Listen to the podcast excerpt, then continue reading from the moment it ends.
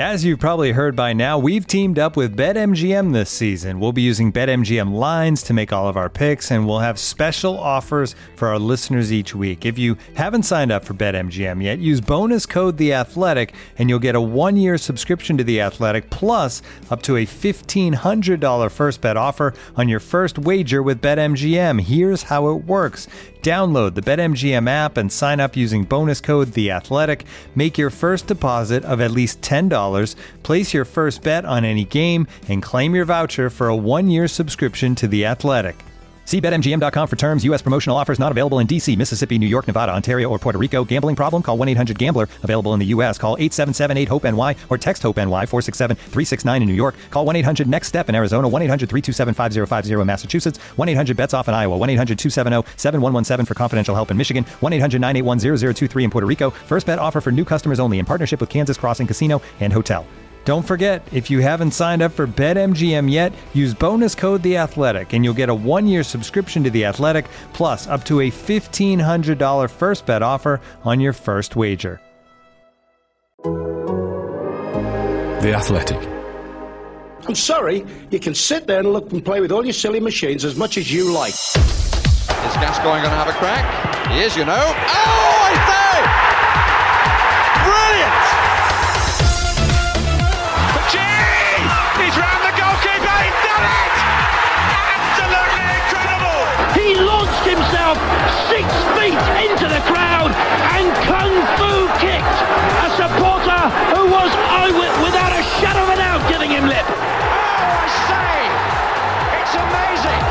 tame and tame and tame again. Crank up the music!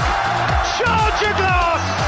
This nation is going to dance all night! The purest co commentary of all time, Formula One Cup finals, Jonathan Pearce's multi generational set piece woes, officially welcoming the doubler to the language of football, Scontro Salvezza, and the previously untold story of how three teenagers with a handful of 20p's and a copy of Championship Manager 97 98 almost turned the world of football transfers on its head.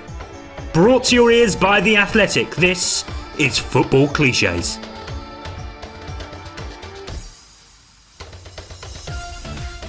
Hello, everyone, and welcome to episode 98 of the Football Cliches podcast. I'm Adam Hurrey, and with me, first of all, is Nick Miller. How are you? I'm very well. How are you? Not bad, thanks. Going to hit you with this one straight away. Stefan Biankowski on Twitter pointed out this weekend that Joe Cole, who was on punditry duty for Chelsea versus Manchester City, declared that the game would be a cat and mouse game of chess, um, which I quite, I quite like how he's mixed up. I mean, if, if you put them together, it, it does. It, it, does, it does have kind of cumulative effect of what you're talking about, but um, all it did was conjure in my head the next question: Who would win a game of chess between a cat and a mouse? I mean, I, I my thought, my brain went instantly to Tom and Jerry, so it's got to be the mouse, I think. Uh, and and it, but it wouldn't be, it wouldn't necessarily be Jerry or slash the mouse would you know get checkmate or whatever. He would engineer something so there was like a massive hammer in the night or something, and just smack the smack the cat over the head with it. And uh, one of those kind of cartoon uh, bumps would appear on on poor old Tom's head. Yeah, Tom would lose it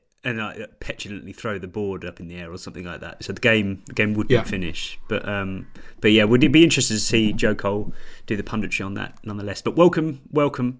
Um, alongside you is David Walker. How's it going? Yeah, good. Very well. Uh, you were at Watford I was. for what was described as a breathless one-one draw with Newcastle. Was it breathless? Um, I've told a few people this already, and their reactions have been incredulous. But when Watford scored the goal that went on to be disallowed for correctly for offside, Josh King in the 87th minute, I nearly fainted. what? Wow. Like I don't know what Wow. happened, but like I, you know, I just felt really lightheaded. You know, like I don't know if you have ever fainted before, but some you know you, you sort of your your vision just starts to go very. You can sort of imperceptibly feel that your eye something's wrong and your eyes are sort of hmm. funny. And I just had a. It was only for like three seconds, I- but I was go, all the while I was sort of screaming my head off and going mad because I thought we'd won this game out of nowhere. But luckily, I was on the last seat in the row and I had a metal thing next to me that I literally just held on to for dear life for three seconds and then sort of was fine. But yeah, it, I also as well. It was a very strange experience because I bought a ticket last minute and there was literally like a handful of tickets left in the stadium, and the one I ended up with was right in front literally right in front of the Newcastle fans who about Mm. 2,000 and all, all of them or whatever, and they didn't stop chanting and doing all the songs. They were brilliant for, for the What for was the, the, whole game. ratio of shirts on, shirts off? Weren't that many shirts off really, but there was. Although I Oh, did see a very large man took his shirt off when they scored their goal. Um, but I, I was so close, I could see into their eyeballs. Like I, they were, they were staring at me. And I was in a part of the ground where quite a lot of kids and families, so I sort of took it upon myself to be like the chief provocateur to to the Newcastle fans, which in the aforementioned VAR incident left me very much with egg on my face after I celebrated the goal twice thanks to the referee's Oh my shoddy, God. shoddy arm movements. He looked like he gave the goal, but he hadn't, and then uh, it was it was, uh, it was a shambles. But um, but yeah, it was uh, it was breathless, very much so. Yeah, I mean, yeah, surprised to see away fans. Nearly fainted. Uh, congratulations on going to your first ever football game What what do you think? in the Victorian What do you era. think the etiquette would be if, if the away fans were that close? If you actually had fainted, you know, you passed out, you topple over the, the barrier that you're, you're holding onto, and presume I, I assume there was some kind of one of that sh- that's sheeting in between the, the two fans. You fall onto that, you've passed out. What's the etiquette for the away fans at that point? Do they do they kind of rib you mercilessly, or do they go, "Oh Jesus, actually, this is serious. Let's um, Um, you know, let's help him out." I think quite possibly they might have picked me up and thrown me around like a beach ball. Yeah. I think it's the same rules as when someone goes down with cramp. The opposition um, Should- lot should help. sort of duty bound Yeah. silently to go and help you, Yeah. even though they don't know why. Yeah, yeah, I'd say it's similar. But um, yeah, yeah, tarpaulin potential dramas worth worrying about. The reason I ask, the reason I brought this up in the first place, of course, I realise people listening to this may be concerned that we are the 17th podcast to have got to this, but it doesn't matter. This is BBC Radio Newcastle's John Anderson um, reacting to Jacob Murphy squandering the chance to win the game for Newcastle, and it's sensational. wants to run and does. Can he play a colleague through? It's Jacob Murphy released. Murphy one on one. Jacob Murphy to win it. Oh, just put it in the net. Now, Dave, obviously, uh, on the face of it, this is utterly sensational, but I put it to you that there is absolutely no other type of finish that could have elicited that response from John Anderson. Yeah, it was pathetic, wasn't it? Like it, Yeah. and I, I was screaming at absolutely the top top of my lungs to Peter Etebo, who was the the, the the the player chasing Jacob Murphy. I was just bring him down, foul him, take him down, take him down. We're all Roy Keane yeah, at this moment. just do it. Just Yeah. just it's the last minute. Just just do it. Do it the Solskjaer again. You know we needed that. Um, but yeah, and then I was convinced he was going to score. He had the, you know freedom of the half yeah, and right. any any sort of firm contact of the ball probably would have. But he tried to do a little pathetic little dink. Well, yeah. I mean, Nick, what type of finish could anger a, an ex-pro from the 1980s more than an attempted dink finish in the latter stages of a game that's delicately poised at 1-1? Yeah, and our uh, our, our colleague Alan Shearer on uh, Match of the Day said something along the lines of "just put your foot through it." Just, I mean, yeah, there's there's no other there's no other rational or reasonable response to, to that kind of finish. I think just yeah, just put your foot through it.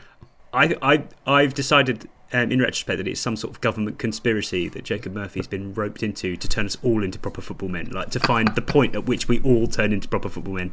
And I think that's the closest we've got. Um, more on that theme very shortly. The first up for the adjudication panel this time. Nick, with a heavy heart, I must announce that Formula One is at it again. This is from CCMU, who says some solid work from Red Bull Racing's Christian Horner on Channel 4. Now, look, the next 12 weeks will determine whether we win a championship or not. And we've got eight cup finals, basically, to ensure that we deliver at our very best. Now, I could be bothered to go back and check, but I'm pretty sure that Formula One has done this before on this podcast. So we may be retreading old ground, but um, I'm not happy with cup finals in Formula One. I, I would even go as far to say that Formula One is the furthest sport away from the concept of a cup final than it's possible to get. Yeah, uh, and also the, the the the sort of nature of it, uh, it is, but the nature of Formula One, as I understand it, and I do my very best not to understand it. each each race is treated as quite a, as quite a significant discrete event. So if in their version of what a cup final would be is just every race anyway, isn't it? I don't know. As I said, I've done my best not to really understand uh, Formula One. Now, so the principle's kind of there, Dave, because um, his his driver, which I think is um, Max Verstappen, is obviously trying to win the drivers' championship. So the the parallels are sort of there, But but I still don't like yeah, it. Again, I, I think where it sort of falls down is the point scoring system in F1. Is there's such a range of outcomes Mm. that it's it's not, def, not not definitive necessarily at all. Um, you know, because it's not make or break Hamilton, eight yeah, times, and it? it's not, it's, and it's Yeah. also not a direct head to head. There are loads of other drivers and teams involved. yeah, that's true. Yeah. That's true too. Yeah, yeah. Doesn't don't like it. Tell you what, Um, it brought to mind for me though, and this this is the effect that this podcast is having on my on my brain. Um, Good. It just you know immediately brought to mind Phil Neville because Phil Neville has been, as we know, has been using the old uh, Cup Finals routine in, in almost every game that he loses in MLS at the moment with, with the hapless Inter Miami. And it just sort of made me think about like an alternate, well, not even an alternate universe, but just literally perhaps the events of future years. You could easily see David Beckham at one stage in his life deciding to be involved in a Formula One team, and then who would be the team principal but none other than Phil Neville? yes, he I can, he's he's earnest enough to be Formula One. Actually, I can see him in giving a sort of grave appraisal of his team's chances in the pit lane beforehand. I don't know, but yeah, um, I, but you know, in revenge, I feel like Nick, we should we should we should stop using pole position when a team might sign a player just in protest. That's it. We're not going to use your phrase anymore. Yeah, it's, it's this. I mean, I don't know whether we are overestimating the power of this podcast that we can um, you you can sort of put forth edicts like that. That you know, No one else is doing it. That's all I'm saying. no one else can be bothered. Okay, more familiar ground for the Football Cliches podcast, Dave. Um, although I am slightly concerned, much like fossil fuels, that the supply of David Seaman chuckles may be showing signs of running out. He was uh, interviewed alongside Aaron Ramsdale after the latter's heroics against Tottenham on Sunday afternoon. It was a predictable type of banter. I just it, it just gave me the first signs that maybe he won't be chuckling for much longer. obviously such a, a legend at this football club, but in England as well. So uh, finally got the chance to meet him, and uh, hopefully sooner rather than later we can sit down and have a chat. Is he somebody you used to watch a lot as a young goalkeeper, Aaron? I'm not that old. Sorry, he asked me about that one. just it's a little little dregs of chuckles from Seaman there. Just I, I I'm starting to think he might be bored of chuckling. Might be finally bored of it. do we think that? I mean, has has the chuckling been a front all along? Do you think? And the, this it's this is what it's taken to kind of finally chip through the facade that What Aaron Ramsdale suggesting that he's just too too young to have witnessed David Seaman in his prime. Yeah, maybe. Yeah, uh, maybe. and you know, un- underneath all the chuckling, David Seaman has just been a, a deep sea of melancholy all along. And this is it. Aren't we all? Aren't we all? Yeah. But yeah, Dave, you got to. You, I, do you fear for Seaman? No, I think he's crisis proof. There's no chuckle crisis uh, here. I don't think. I think that was that was still that was still hearty enough for me to to to not worry too much. I mean, suggesting that um, one party in a football conversation is is is older than the other person is. I mean, that's that's very comfortable football banter territory. Oh, yeah. I mean, maybe I'm maybe I'm reading too much into this. Maybe we are safe as houses. And you would you would have thought that Seaman, obviously, he, he arguably the, the peak of his career was when he was older than a lot of other footballers. So you you, you would assume he's kind of you know pretty fine with that. yeah, he's a goalkeeper. He's got a margin for error there. He's he's not old until he decides. So uh, yeah, okay, but, But, I, but, the, yeah, the way that important to keep an eye the eye way on. that. Ramsdale said that though was like you, normally it's kind of the other way around. He wasn't sort of he was like saying, "Oh, I'm not that old." It was almost like I'm. He was insulted by the thought as opposed to sort of having a dig at Seaman for being old, which was a strange way round. it just uh, yeah just doesn't want doesn't like the idea of maybe hitting his late twenties and reaching his goalkeeping. Yeah, because he's not old. his That's young the sort of thing that you say when you are old. I'm not that old when you actually are nearly that old. But he's actually Yeah. young. He's obviously not Yeah. that old. that was very true, very true. Just just re-emphasising the difference in age between him and David Seaman. Yeah, just just to ram it home even more. Speaking of uh, old people look um, sounding slightly disgruntled, here's Jonathan Pearce's commentary on Match of the Day for Aston Villa's goal against Manchester United. It's a good delivery into that area. Who was standing on the near post? Modern game? No one. And that's why there's a goal. Put a fullback on the post. Why, if it worked so well for generations, should it not work now? He doesn't mind. Villa are ahead. Nick, it was kind of understandable textbook disgruntlement for a bit, and then it's then he started talking about it being okay for generations, and that was the real twist for me. That's where it really went into a different realm altogether. There's also, there's also it feels like there are two competing like football truisms uh, here because that was obviously a header scored at the near post, and as we know, goalkeepers should never be beaten at the near post. So, yeah. so where what is it? Does the keep if, if the keeper shouldn't be beaten at his near post? What does he need the guy, uh, the the, the uh, defender standing on the near post? Ah, what to do? Well, I mean, I, I mean, you've raised a very interesting um, extra concept there, but I would say the being disappointed to be beaten at your near post phenomenon, Dave, does not apply to corners and headers. No, I don't think so because the goalkeeper's not standing at the near post. Mm. That's the yeah, come that's on. the issue. Yeah. Let's be fair. Yeah.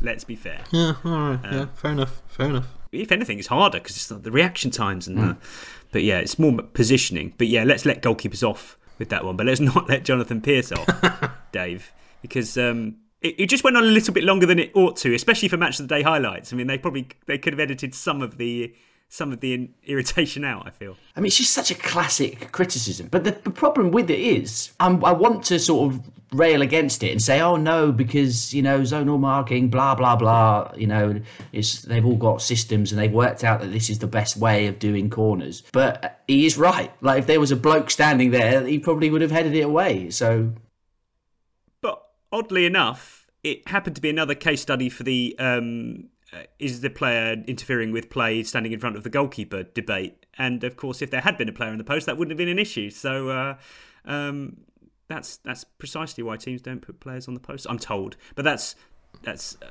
too much technical, but too much tactical. I, I did knowledge. I did love the delivery though, and I, I you know it, it's mm, like it was I it did. was sort of a Jonathan Pearce's spin on the Andy Gray um, imaginary conversation.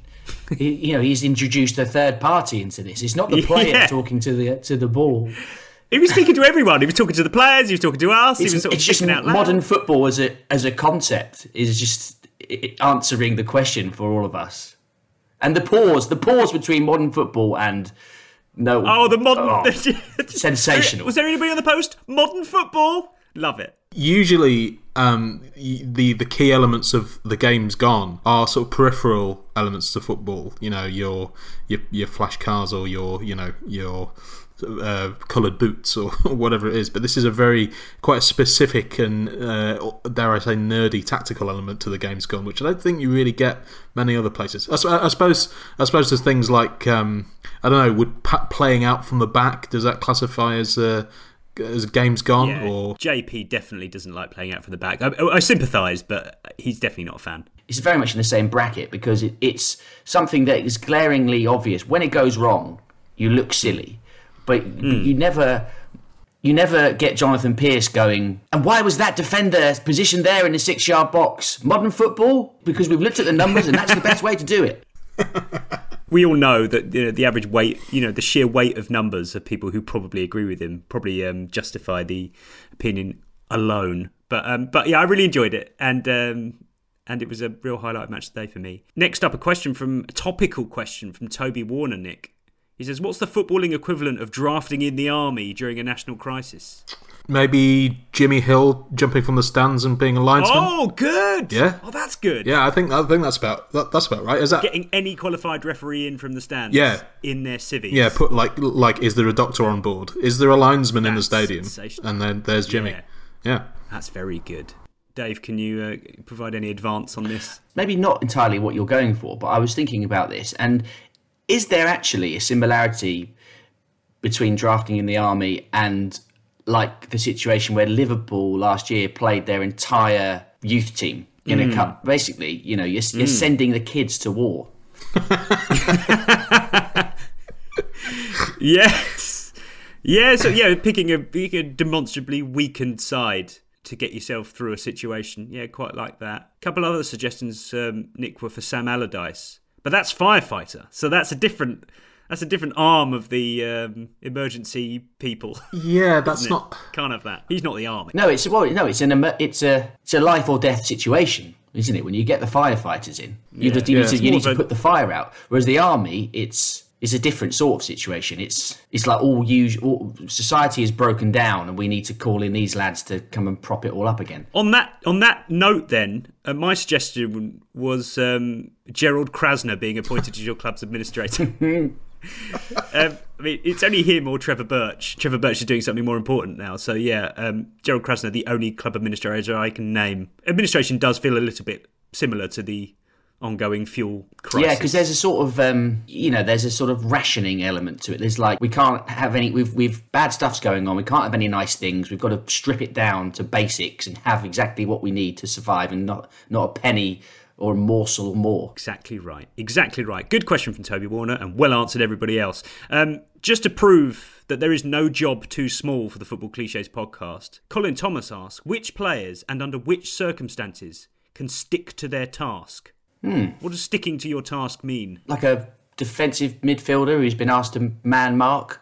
Like Ander Herrera did it under Mourinho, didn't it, for against Chelsea or something like that? Like that. Across a whole game? Yeah, like he's been asked, he's been given a task and he's got to stick to it. I think Interesting. Defi- I definitely Interesting think it's a defensive. It's a defensive thing, isn't it? Agreed. or or p- potentially. Well, I, I kind of immediately it, it, it is it is right. I think it's only defensive midfielders that this can apply to because you know the modern game and all that. You know, fullbacks are asked to you know, uh, to do a lot of attacking and so on. Uh, maybe you could say like it's. Uh, I'm thinking an away tie in Europe. The you're playing four five one, and the lone striker has to do a, a lot of kind of running between Mm. you know in the, the, the line of the penalty box and hold the ball up and stuff. That's uh, that feels like he's sticking to they're sticking to a task. Rather more towards putting a shift in. Yeah, possibly. Territory, But yeah. you, you've still got to. I, I- I'm also on the defensive midfielder thing. I, I called to mind. I can't remember who it was, but it was a, a Tottenham player scored a screamer for uh, uh, at Chelsea a few years ago, and he got a bollocking from Harry Redknapp for being out of position because he was supposed to be kind of. I, I- I- Was that Sandro? could have been, yeah. Should I pronounce it Sandro? Sounds a bit like Sandra. Sandro, Should- uh, yeah. Sandro. Let's say Sandro. Yes. that that that sounds about right. But yeah, that that's that that that springs to mind instantly. I think. Okay. Okay. The scenario I had in my head was a, a fullback diligently stopping a cross coming in. So an isolated incident. This is not an ongoing thing. The task isn't the 90 minutes, it's the individual act of stopping a cross by tracking a winger all the way and doggedly stopping that cross coming in. That's that's the sticking to the task I had in mind. But I think, the, the, stick, the sticking implies a longer duration. I think. No, because because there was there's endurance within that isolated incident itself. They stuck to the task for a good ten to fifteen yards, made sure that that cross didn't come in, Okay. and and that requires an element of perseverance, I think, because you could give up. Good Yeah. stuck to his task. If, if you hear the words, you can see the you can see the scenario in your head already. I didn't want to pull rank here, but I, and that's it. Okay. Um, but Colin Thomas, I hope you're satisfied because you got two six out of ten answers and one eight out of ten answer. So. Uh, and that's, that's the important thing. Sorry. Um, Johnny Nixon, next up. Really enjoyed this one, Dave. He brought my attention um, to Talksport 2's commentary for Everton versus Norwich at the weekend. Now, this is a very good example of a phrase that doesn't need to exist. Um, plenty of cliches exist for kind of the purposes of, you know, understanding what people are talking about, giving a gist what it is they're on about. But this is a very peculiar footballing phrase that serves no function whatsoever. It doesn't serve to emphasize anything. It doesn't illustrate anything. It just doesn't. It just isn't needed. And I, I also think that when people use it, they don't really know what it means. And this could be the ultimate example. Anyway, he says the commentator remarked on Tim Krul having not saved a shot in anger. Can you save a shot in anger? Why do people even say that anyway? Let alone here. I think the proper way to use it, right? If you're saying he hasn't even had a shot in anger, Yeah, exactly. you can sort of, if you're frustrated and you're like not getting any good quality chances or whatever, you could just sort of smash one and, oh, I'm just going to shoot from anywhere. I'm so annoyed at the situation. I'm just going to have a shot in anger. I'm angry. I'm just going to shoot. I've never even thought about what it means. Do you think that's what it is? Well, I It's just like I he didn't even he didn't even do it in anger, let alone Yeah. constructively. Yeah, I sort of think that's kind of that's kind of the the sort of what it's getting at. But it doesn't. Yeah, it's hard. You, uh, having saving a shot in anger. You not having that. You need to have not having you need to have the shot punching it yeah, away. Exactly. What would you do? Go- what, go away. So just a routine, just like a routine shot that's just trickling towards him, and he angrily boots it away. A goalkeeper can make an, uh, make a save and out. Say his defence has kind of you know there's a, a enormous holes opened up in the defence. Player comes clean through. The keeper advances, and you know I'm, I'm obviously I'm thinking Peter Schmeichel here. Um, and you know, angrily bats it away like he's some kind of giant bear. I'm just, I'm just perturbed by its usage generally, but in this case, it seems like a flagrant example. Um, let's let's ban that from football. Let's just ban it. It's, it doesn't serve any purpose. Uh, I, I, I often throw down such edicts like this, but maybe it is time to open our minds a little bit when it comes to the language of football, Dave. Because um, last week I noted that BBC Sports Sound um, tweeting a goal alert from Rangers versus Livingston, and they said Alfredo Morelos scores the doubler for Rangers, making it his fourth goal of the season. Now, instinctively, I kind of raged against it. I thought, I can't have this. But then I thought about it a little bit more because we spend so much time on this podcast dunking on new slash brave footballing terminology. Maybe we should be a little bit more accepting. The doubler's really good. I like the doubler.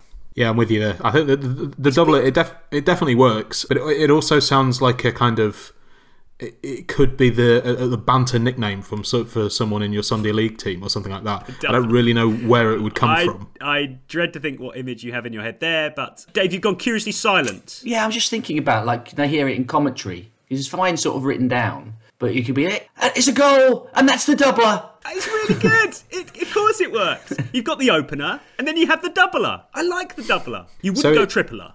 Of course. Oh yeah, it's not silly. the trebler. Very spe- so very specifically to be used in a circumstance where it's going from one 0 to two 0 Yes. Oh yeah. Um. Yeah. Definitely not a you know two one to three one situation. Definitely should be no room for interpretation. It should be very strictly controlled. That's what I'm saying. It, it, it can't be someone's personal doubler. So you can't. No. If a, if a striker scores the first and the third in you know a three-one win or something like that, no. it can't be his own doubler. It has no. to be right. No, this is a game state situation. Definitely, there's probably other ways of of you know bagging a brace, etc. But yeah, I like the doubler. I'm going to start using it wherever I can. So watch out. Moving on, the concept of the six pointer, Dave, has pervaded more across the continent than I'd ever thought. Here to introduce, here to set the scene, is Thomas Tuchel before Chelsea versus Manchester City. Well, it is a six-pointer between between two teams. So Tuchel's happy with six-pointer. I mean, it was put to him, I have to say. So he was basically repeating it back, but right. he's obviously familiar with the phrase. So that's so that was a little bit of a surprise to me that he kind of maybe I'm being very naive here, but that he knew what, what the concept of a six pointer was. So that was that's quite reassuring. Mm. Sort of thing that they that, that they would probably have a, a word for in Germany, isn't it? Yeah. But yeah, I did sort of think, as you say, he's comfortable with it, so he gets it. But yeah, I did think he obviously he may he's probably more likely he's just picked it up since he's been here. But Chelsea are not. Yeah. I don't know, but I always associate I always associate six pointers with teams down the bottom. No, you're very yeah, yeah you're right. Yeah, you're right. That's very much the tradition. But but, it, but there's no reason why you shouldn't use it. You know. No, I mean it's the same concept. Yeah. It's yeah, it's the same. Yeah, it's the same. Um, yeah, same idea. But Nick, speaking of relegation battles, Juventus' sluggish start to the Serie A season left them languishing towards the bottom end of the table, and um, Massimiliano Allegri, speaking ahead of Juventus' um, 3 2 comeback win over Spezia last week. Before the match, he was asked about how important this game was for their objectives for the season. And he, of course, said, Aguardare classifica uno scontro salvezza. And, and scontro salvezza um, literally translates as clash for salvation. what a what a phrase! We need that. Oh, how good is clash for salvation? Hundred percent need that. Don't let Sky Sports know about that. That'll be that'll be the, the next sort of big you know Sunday. Salvation you know, there was Sunday. that, that, yeah, yes. the, the, there was that there was that period where, where they would always have Arsenal v Chelsea and Liverpool v United on the same what what Mega Sunday. What what do they used to call it? Yeah, they used to have brand names for their double yeah. They don't do it anymore. It but, would have been when it, red versus blue, unless it's Derby like Day. Yeah, yeah. yeah. But what, the, the, the next they're going to engineer something where you know second bottom plays bottom and third bottom plays fourth bottom.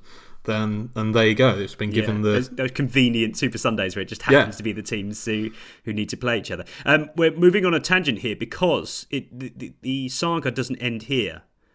So, Dave, Allegri uses the phrase clash for salvation, which I quite like. Then I read about the story on the BBC website, and they just flagrantly translated it to relegation six pointer. You can't just do that. You can't just say, I found this really, I found, I mean, this is, this is a crisis for journalism. You can't just do this. It's a very special phrase. Well, they, but they've so they've they've quoting it via translation, and they've completely changed it. It's definitely the same quote, and they simply took Scontro Salvezza, Clash for Salvation, and just changed it to Relegation Six Pointer. He absolutely did not say Relegation Oh, Six Pointer. Of course he did. scan- not even in Italian. That's scandalous. There's, It yeah, is scandalous, isn't it? I mean, there's, there's there's a very fine line between kind of literal Google Translate and just inserting idioms that poss- probably don't exist in the in the country. it's just kind of just making him making Allegri sound like Harry Redknapp. Incidentally, if, if Juventus's um, travails continue, we're going to have to get someone to tell us what the Italian for "they'll be fine" is. Surely, I mean, could you could the Italians get more dramatic than down to the bare bones? I bet they've got something a little bit more evocative than that. But yeah, it troubled me, and so it just goes to show that the that six pointer perhaps hasn't pervaded Europe quite as far as we feared. Right, that was the adjudication panel. We took care of some small and medium sized issues there, and I'm very delighted that we uh, that we managed to um, provide some definitive resolution to it. Next up, we have a first for the Football Cliches podcast. Sort of a phone in, in a way. Our first ever live caller on the Football Cliches podcast. This episode is brought to you by Michelob Ultra, the official beer sponsor of the NBA. Want to get closer to the game than ever before? Michelob Ultra Courtside is giving fans the chance to win exclusive NBA prizes and experiences like official gear, courtside seats to an NBA game, and more. Head over to michelobultra.com slash courtside to learn more. Looking for an assist with your credit card but can't get a hold of anyone? Luckily, with 24 7 US based live customer service from Discover, everyone has the option to talk to a real person anytime, day or night. Yep, you heard it right. You can talk to a real human in customer service anytime. Sounds like a real game changer, if you ask me. Make the right call and get the service you deserve with Discover. Limitations apply. See terms at discover.com/slash credit card. Looking for an assist with your credit card but can't get a hold of anyone? Luckily, with 24 7 US based live customer service from Discover, everyone has the option to talk to a real person anytime, day or night. Yep, you heard that right. You can talk to a real human in customer service at any time. Sounds like a real game changer if you ask us. Make the right call and get the service you deserve with Discover. Limitations apply. See terms at discover.com/slash credit card. This episode is supported by FX's Welcome to Wrexham. Celebrity owners Rob McElhenney and Ryan Reynolds' small town Welsh football club has finally been promoted into League Two after 15 seasons in the National League. Dedicated staff and supporters celebrate the team's return to glory while bracing for the newfound challenges that come with being in a higher league. Will Wrexham AFC stand up to the challenge and rise again into League One? FX is Welcome to Wrexham, all new, Thursdays on FX, stream on Hulu. Okay, so we're kind of dangerously close to talk sport territory here. I've, this might be the first time I ever get to tell someone to turn their radio down as they call in. really excited by that alone. But it's a it's a very warm football cliches welcome to John Evans. How you doing? I'm really good, Adam. How are you? Very well, thanks. Um, Dave knows this story. Nick absolutely doesn't know this story, but that doesn't matter. Nobody listening knows it either. John, tell us the story you wrote to me about recently. Oh, well, basically, when we were, myself and two friends were 14 or 15, we decided to enter the pro- world of professional transfers. Right. Um, why we did it, I can't think of any other better reason than it was a good laugh. Why we thought it would actually be successful is a totally different matter. I've, it's insane, but it did actually work. We were all obsessed with lower league football. Um, I'm an Oldham fan. My friend was a Bury fan. Oldham had been in the Premier League, but we were more obsessed with the lower leagues. Even now, I'm more interested in workman-like centre midfielders or box-to-box midfielders and stuff, and Panenkas and Rabonas. Yep. So we kind and we'd grown up with guys like Eric Hall and Mel Stein, football agents. We were playing the early versions of Championship Manager, and we figured that this transfer market must be a piece of cake. Uh, let's give it a go. Um, the catalyst was that Oxford United appointed a new manager. Uh, I think I believe his name was Malcolm Shotton, and we figured that it might sound very naive, it might sound stupid. We figured that if we'd never heard of him, nobody else would. So we'll pretend to be the Oxford United manager uh, and try and do some transfers. And as naive and stupid as it sounds, we were actually proved right. Nobody had heard of Malcolm Shotton. It Right. went from there. So okay, so I mean, by what process did you do this? Was it did you go to a phone box? Did you call from your house? Yeah, we. This was before the days of mobile phones, so there was a, Yeah. a phone box. It's still there, probably about two miles behind. um, we would go armed with a pocket full of 20p's and 50p's and 10p's, and a crucial, crucial factor in this story: a, a football record book. Now, it wasn't the Rothmans; it was a one of the cheap ones you could get. Uh, that was a, A knockoff Rothmans. a knockoff Rothmans. Oh, this is a lovely little angle. Okay. Um, that gave us facts. It gave us details about loan spells. It gave us record uh, records of injuries and whether this guy would be suitable for our team. And then it was a case of choose a player, choose a team, ring the main number in this football records book, and ask for secretary to be put through to the manager. And that was it. It was as simple as that. It worked every single time. Every single time. Every so, single time. What kind of managers are we talking about here? Just Oh, to kick off with. You name them. Uh, we started off with the lower leagues because that's where we were comfortable. Um, Yeah. So we were going for people like Shrewsbury Town, Jake King, um, Stan Ternent at Bury, uh, Andy Ritchie at Oldham.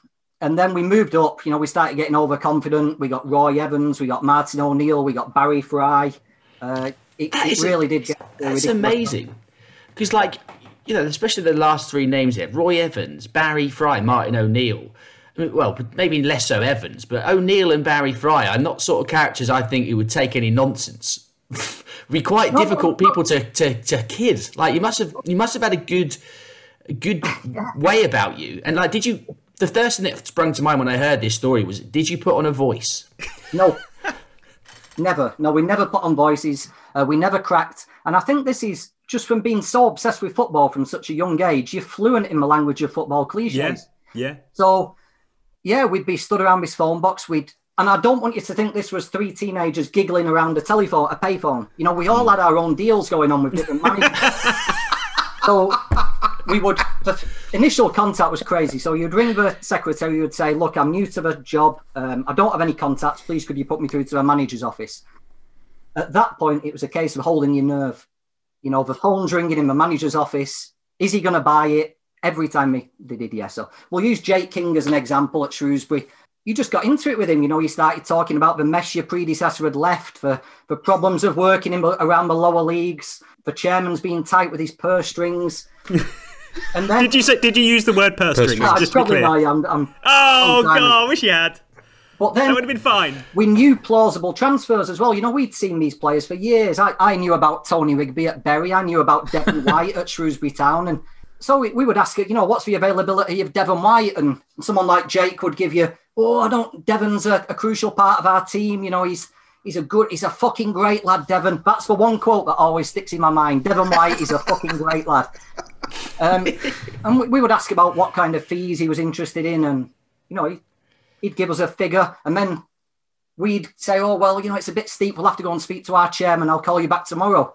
Um, sometimes they would give you a direct price.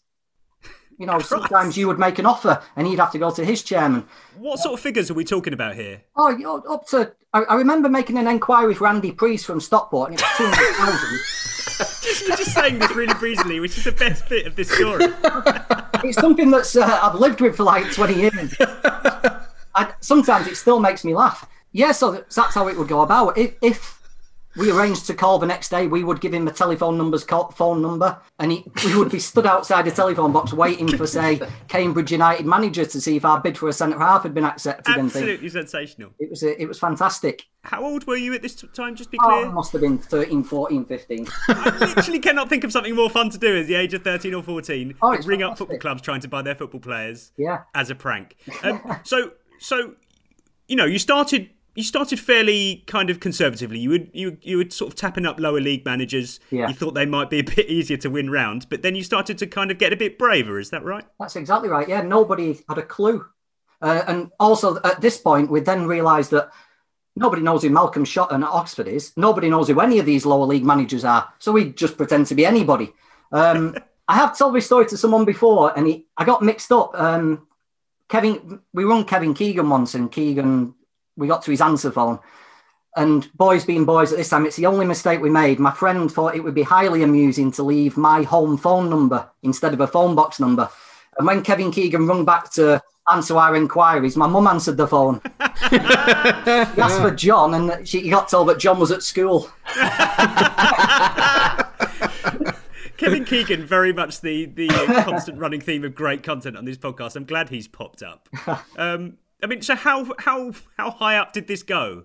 I think that we got um, the phone number for Alex Ferguson at the cliff. That was a nerve wracking phone call, but he de- he never answered and he, he never replied. I think Martin O'Neill is probably the highest profile one. Roy Evans' training ground number at Liverpool, we definitely got. Uh, when we called the Premier League managers, we'd be inquiring about promising loan players, you know, who'd be gain experience for coming down the lower leagues for a month. Good move. In those days, loan periods were a month, weren't they? So, um, yeah, that's how we'd go about the bigger manager. But the lower league, we were always a little bit more guarded because they were our rivals. And we were really good at it, really good at it. It culminated as well. My friend called up and placed a bid. He actually called Oxford and he placed a bid for Nigel Jemson. Um, I think he offered a swap deal for a guy called Tony Rigby. swap deal? Bloody hell. And anyway, this gained a bit of interest. You know, the phone calls went backwards and forwards for a few days, and then the, you know, it, it went dead, and we got bored of doing this and went quiet. And lo and behold, a couple of months later, Nigel Jemson signed for Bury for one hundred thousand pounds. Absolutely astonishing, sensational.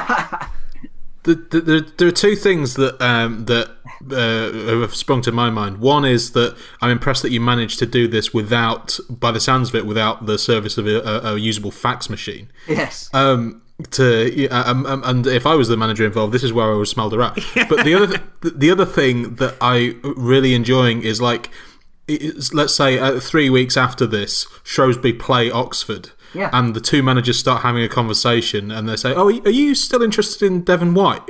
And the, the, there'd be, uh, "What do you mean, Devon? No, uh, what do you mean I'm not interested? No, I don't. I've never been interested in Devon White. No, but we had that. We spoke on the phone the, the other week. What, did we not? Uh, I, I, thought you, you you said you were interested in, and I, he wasn't available, but he might be available now. So, and then the absolute bafflement before a game, or you know, uh, in the, the traditional the ripples that were sent through English football by this. Well, I, I assume that's exactly what happened with Nigel Jemson.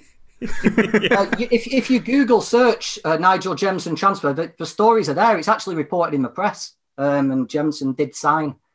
But yeah, but I'm, I'm sure there were times when I was at Oldham games or my mate was at Bury games when the managers who we've been speaking to, not the day before, were there.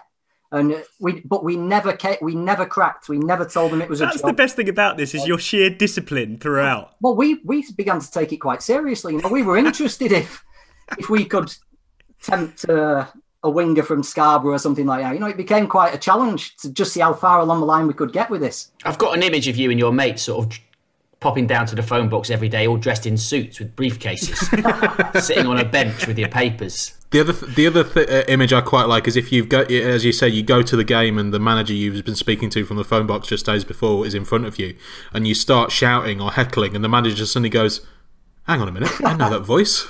Now this detail may be lost to the mist of time, but I'm going to ask you anyway. Give me a sort of range of expenditure here. How many 20p's are we talking? How much did you spend on ringing football clubs trying to buy their players? Oh, God. In those days, you know, a pound was a lot, wasn't it, to spend in a phone box? So, yeah, I'm, I'm I was trying to remember when this one actually happened. And it must have been like half term and around those types of, you know, maybe coming towards the end of a transfer window or but yeah, it must have been like every day for I'm guessing like two or three months. Do you um, do you ever do you ever think to yourself, did that actually happen? Was it all yeah. a dream? Am I just imagining this? It, it sound because obviously I'm convinced by your retelling of it, but it's the sort of thing that I might if it, if I did it, I think I might get to an age and think, did we actually do that? Yeah, even yeah, like I say, even now it, it still makes me laugh when I think about it. When I when I I can still hear Jake King's voice in my ear saying, "Devon White, yeah, he's a fucking great lad. You know, it'd, it'd be great for the dressing room and and things like Inner that. circle. This is absolutely sensational. Okay, so I've done some I've done some very very crude maths here. Yeah. So if you were making say three phone calls a day, trying to sign players um, for your non-existent football club for three months, it's only about fifty quid. Yeah, yeah. If you I... said to if you said to a thirteen-year-old, "Here's fifty quid, go and have the best summer of your entire life," I think that's pretty much good value. and we were also getting calls in return as well. You know, we'd be. But, but one of the tricky, th- I, want, I do remember one of the tricky things we did was obviously there was no phone number showed up, you know, the phone would ring. We didn't know which manager it was. We were deep into this. You know, we had course, deals yeah. going with four or five clubs. and uh, one of us would just have to pick up the phone, and they never even twigged onto Did that. you, These um, guys were so desperate to do deals. When you picked up the phone, did you have a?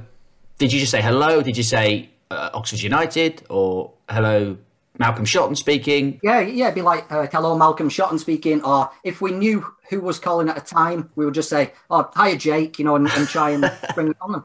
Yeah, we were. I, I can't believe how good we were at it. And uh, like I said, we never slipped up. You should have created this narrative that Malcolm Shotton was really tight and reversed the charges. Imagine like calling up Sir Alex Ferguson or something. Say, Will you accept this reverse charges come from Malcolm Shotton? The, the other, to sign Nicky thing I Butt do- on loan. The other thing I do sometimes feel, I, I do sometimes feel a bit sorry for Malcolm Shot. You know, this is his first his first job, and I don't know if we made it more difficult for him or or what, but um, poor Malcolm Shotton. Are you still friends with the the the guy that you used to do this I've with? lost. I, I I still see one of them out and about every now and then. I've lost touch with the other one. Um, What do you say when you see him? What do you say? How do you possibly talk about anything else when you see them? I don't know. We just kind of we were friends for 15, 20 years after we did this, uh, and we just stopped talking about it. Just never What better bond could there be? it, it, it does make me laugh when I see just how pedantic football is now when you can't even speak to the players. And in those days, it was literally three 13 year olds with 20p's and a, a yearbook getting quite highly involved in professional transfers. Here- sorry, here's another question. Did um, how, how long did these did these conversations ever go on for long enough for? And this is one for the kids for the pips to start going in your. Um, so you had to put another twenty p. Oh, yes. Sometimes we were on the phone for a long time with these guys. You know, it wasn't like a, a two minute, um, would you be interested in selling uh, Ian Culverhouse? Um, no. Okay, goodbye. Well, we, we'd then start talking about who would be available in the squad and, and things like that, and weaknesses we had in our own squad. You know, we knew the injury situation. If someone had been injured, we were quite capable of pushing them for further information or other suitable players they might be able to send us. You know, Did, did anyone ever put you on the back foot? Like, uh, because I'm imagining, like, someone's asked you a question you don't know the answer to, but you're thumbing through your knockoff Rothmans in the manner of a radio caller on a quiz who's on Google, and there's a suspicious pause between them, and then very confidently answering five seconds later. I, I, I don't want to make up make up answers because you know I'd, I'd be casting my mind back, but I can never remember being caught out. I can, like I say, I, I dare say any of you guys could just do it tomorrow. When you when you can talk in I'm gonna try. when you're talking the football cliches, you can hold a conversation. You know, you, you, can talk rubbish. You can say a lot without saying much with these guys. It's they speak in a, a totally unique language. So, two more things to ask. First of all, um, I kind of put it to you that at the age of 13 to 14, when you're kind of sort of uh, mindlessly devouring a Rothmans or the equivalent and playing something like Championship Manager, Mm-hmm. your kind of knowledge, your kind of encyclopedic knowledge of football, current football, probably can't get more definitive than that. No. Uh, do you, I mean, at your age now, could you could you possibly list that many players Impossible. and where they are and what they're doing? No, impossible. At, at that time, you collect. We were collecting. Do you remember pro set cards, the early Oh, trading yes. cards? We were create. We were collecting those and reading the back of them, and The perfect amount of information you'd need. yeah. So we we knew every player from the lower leagues uh, just by looking at these pro sets or or playing Championship Manager from 1996, 97, whatever it was. We, we knew everything. Um, we probably knew more about the lower leagues that, than Martin O'Neill. You know, it, as crazy as it sounds. Did your parents ever get wind of it? Did they were like, "What are you doing down that phone box all day?" Mum, yeah, I used to tell them, yeah. Like my, my mum answered the phone to Kevin Keegan, didn't she? But I used to go home and say, oh, we've just had um, Roy Evans on the phone. Yeah, just laugh. in in a fascinating circle of life situation for this podcast, um, the former Newcastle defender John Anderson, who we featured earlier in this um, episode for his sensational co-commentary, once had his uh, cheekbone shattered by Malcolm Shotton. Did you realise at the time that Malcolm Shotton, it turns out, had one of the most feared reputations as a player? so if he ever found out, did you ever worry about him finding out? Yeah, yeah. go- you- when, when you're that age, you worry about everything. You worry about them tracing. Are they going to trace the phone? And is he someone going to turn up at the phone box? But no, I can honestly say everybody, nobody was difficult to speak to. I don't have a bad memory of any single person we spoke to. I don't remember anybody just shutting us off and, and being rude. Everybody was very willing to do business with these three, 13, 14 year olds. It's a sensational. If, if Malcolm Shotton does have did have this reputation for being a hard man, you can uh, imagine Jake King or whoever answering their phone goes, Oh, he su- su- sounds surprisingly like a 13 year old boy for someone who's uh, smashing jaws all over the place. yeah, this is, this is definitely a p- post voice breaking um, endeavour, isn't it? Definitely. Well, there you go. John Kia Jarupchian Evans. Absolutely sensational story. I'm really glad, really glad we did this. Um, if anyone ever has a story to rival this, please get in touch and we, we might make this a semi regular feature. But, John, thanks for joining us. Absolutely stunning stuff. And well done. Well done on your discipline. Well done on your research. Thank you. Yeah, thanks for having me on. I hope people enjoy it. It's always made me laugh over the years.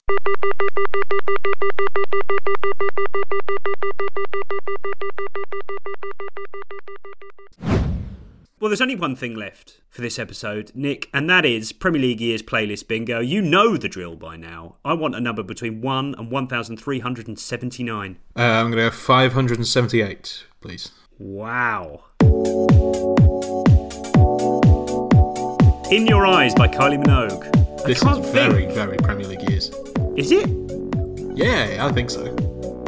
So well, this is quite this is quite low down the list. Well, maybe we're sort of maybe turn of the millennium, I guess.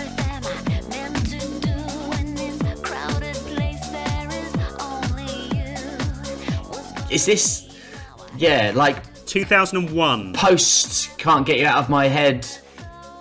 Sort of second or third single off that album. She's had a big, big, proper, big smash comeback hit. Yeah. I think this is. Um, I'm lost for this one. I don't know the scenario. I, I think this is kind of uh, maybe successful club in some kind of turmoil, perhaps about to uh, sack a manager or something. All I've got is a close up of a manager's eyes. At Yeah. the moment she says "in your eyes." Possibly. It's a it's a it's a montage of you know Chelsea losing a load of games or something. Yeah, and maybe actually this is a good point. Maybe it's one of their special little montages they do, Dave, of, of certain things happening, like not bloopers necessarily in this situation. No, I- yeah. a very specific type of thing happening, and they make a little montage of it Yeah. for that season. I and think- they just drop it in out of nowhere. Yeah, I think you're right. I don't necessarily think the "in your eyes" thing has a relevance to, as as oft, as we've said, uh, the title doesn't often relate to the thing. I think it's just probably just a song of the time with a an appropriately sort of um, upbeat sort of dance sort of tempo to it that they can just sling under something that they need to run for for 45 seconds. Okay, so yeah, some very important matters covered. Um, uh, a mouse would beat a cat by default at a game of chess. That's well established. Um, there are no cup finals in Formula One again. Um, David Seaman will continue to chuckle forevermore, and uh, Malcolm Shotton has something to answer for, or at least something to find out about and get very angry about indeed. Um, thanks very much to you, Dave, for joining us for the adjudication panel today. Thank you. And thanks to you, Nick. Thank you. See everyone for episode 99.